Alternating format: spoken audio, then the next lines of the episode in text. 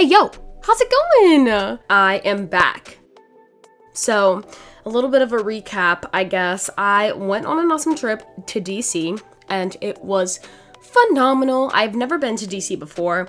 And so my expectations going in were, I don't know, like I was like just willing to go in and with like an open mind and just see like what everything was like. If I had to describe my DC trip and like a phrase like how I was in DC, I'd probably say something like stressed but slayed by being well dressed because I was so excited about this trip. Like one of the things that I was like, really looking forward to was the ability to dress up in like business casual, business professional dress. I love that aesthetic. I mean, it's like a 9 to 5 aesthetic, but we don't talk about that. So I was stressed. I mean, I wasn't really stressed, but I kind of was because it was just like I was there for a class and we just had like a lot to do every day even on the weekends because like the weekend is when we had like free time and so i definitely you know was going out actually on I guess on Friday there's like this event. It's called Jazz in the Garden, and I went and it was so much fun. But that was just like one little example that came to mind of like something that I did. But we did like a bunch throughout the week as well. Another phrase hot girlies professionally network in Starbucks is because okay, one thing about DC, you literally you don't have to be nice to everybody, but one thing about me like I'm going to be nice to everybody because you never know what's going to come up or how the relationship might be fruitful later on. And so like that's kind of like my little mantra and that was like heavily emphasized when we were in DC. Oh, you know, everyone was joking. They're like, "Oh, you know, don't get on anyone's bad side because then you never know that's going to like come come back and bite you. So I was uh, with two other girls on the trip one morning when we were um, doing like a national mall tour, and um, I was in Starbucks and I was just like waiting in line. And so like one thing that I noticed immediately going to DC was that not everybody is like no one is like Midwest friendly, right? Like I feel like in the Midwest we have just small talk for no reason and it's always like very cute. It's very, you know, it's like, oh, that was like a nice little human interaction, little banter, right? Like little Midwestern banter. That does not exist in DC. Everyone is just so focused, so like don't talk to strangers and i was waiting like by myself by like the order pickup to see like what our name was gonna get called or whatever and this woman she was like a little older probably like in her like i want to say she had a daughter so probably like late 30s early 40s, right? But I'm standing there just like by myself and like I don't like to wait on my phone. Like sometimes I do, but like I've been trying to be more mindful about like not being on my phone. And so I was just like kind of looking around and you know, she like leans over to me and she says, I'm still waiting on my oatmeal. And I was like, oh yeah, I think they make all like the food for like everybody. And so that's probably why you're waiting because, you know, I just like to talk.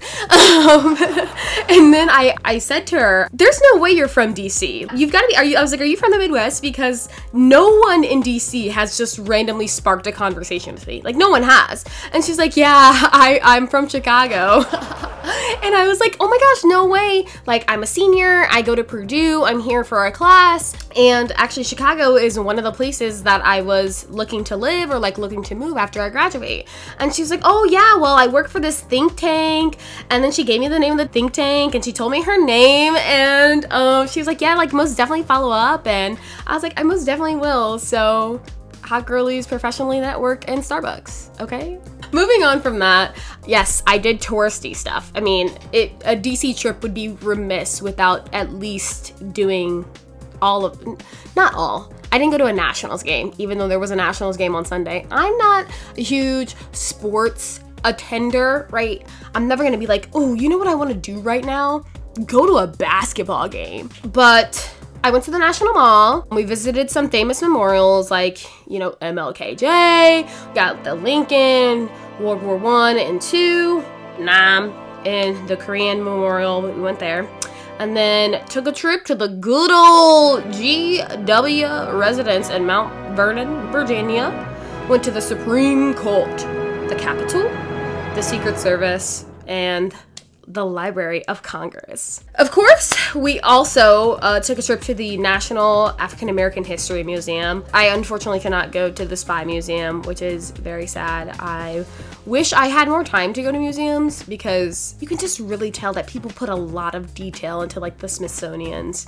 When I wasn't scrambling about the ton, I was reflecting on my time there, thinking about how to integrate like everything around me, the stuff that I was consuming, the things I was learning, um, the conversations that I was having with professionals into my real world, right? And I, I was trying to understand or gauge how to use what I've learned from this trip to think more deeply about myself and my values, my mission, and my vision. And so I have this drive to make my work be meaningful. But sometimes I fear that the passions that I can see myself pursuing, um, specifically with like the government, might fall short because of its inefficiency. I don't know. I, I guess from my conversations, the the discourse that I encounter, like there seems very pessimistic in terms of looking at the government, and it just feels as though it's not what people my age want. I'm also unsure, and this is kind of like something that I want to be able to say yes, like this is the type of work that I'm gonna do. And it's funny that I talk about this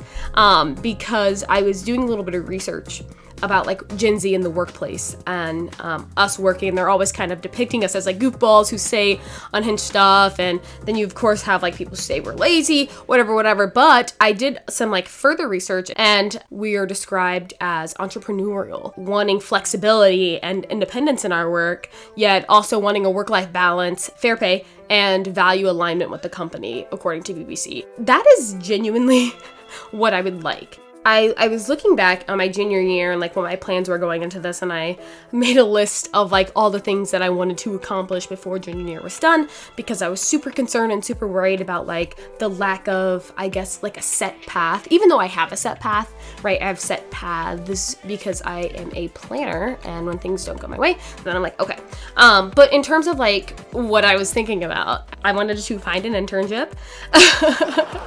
Consistently maintain my physical health I mean, I kind of did that. Like, I was just walking everywhere. And I still lost weight, which is a so win in my book. I wanted to figure out my law school interest to see if I wanted to go to law school or not.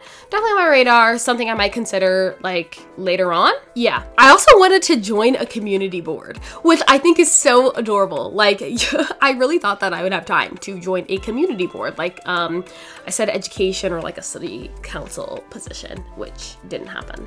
And then actually emerging from this trip is the idea in my head that I could run for state legislature. and uh, you know, I'll get back to that later. Footnote. But now I make podcast episodes, right? And I have future goals with this, which I'm so pumped for. Like, I'm really excited about the summer and all the content that I'm like thinking about producing. It's like very exciting for me, which is, you know, it's like, oh, every Gen Zer wants to be a online influencer. And it's like, and what about it?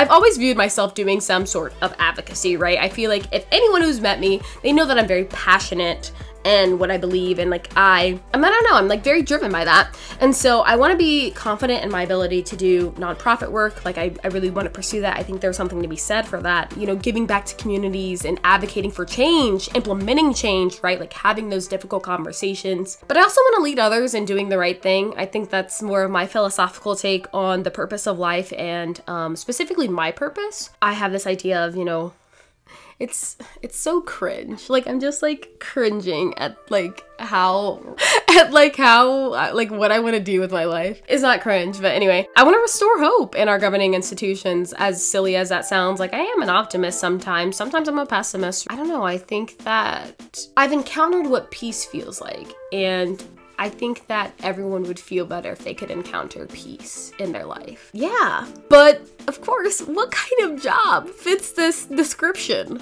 Passionate work doesn't always give you a salary to like live on. At the end of the day, the work that could be done is overshadowed, um, unfortunately, by the financial necessity of like living. And um, I want to travel and donate my money, right, to like things that I believe in and volunteer my time to causes, you know, that I care about without working a 9 to 5 job every single day. Like 40 hours, like that's so much. It's even more unfortunate. Like, I literally went to the grocery store and, like, on campus, I didn't have to buy groceries, but I bought groceries and I spent like a hundred dollars. And I'm just like, this is, I mean, it could be sustainable because it's like just me and I'll only be eating for like two, two and a half weeks no, probably less, like two weeks. But it's just like people's entire paychecks go to like their home, their car, their children. Like I could not imagine having a child to pay for. Uh, but bringing back the footnote that I made earlier about running for an elected position. As for running for that,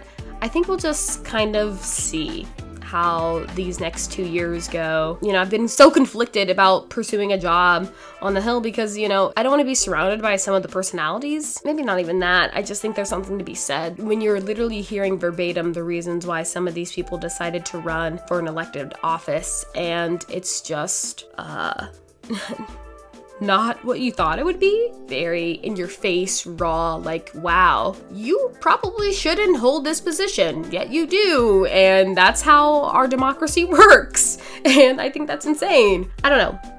I guess I to kind of sum it all up, i am extremely grateful for this trip just because I learned so much more about like history of the United States, behind the scenes of like Capitol Hill. More importantly, like actually having conversations with people who work in DC. What we see and what is being done align sometimes, but doesn't always align.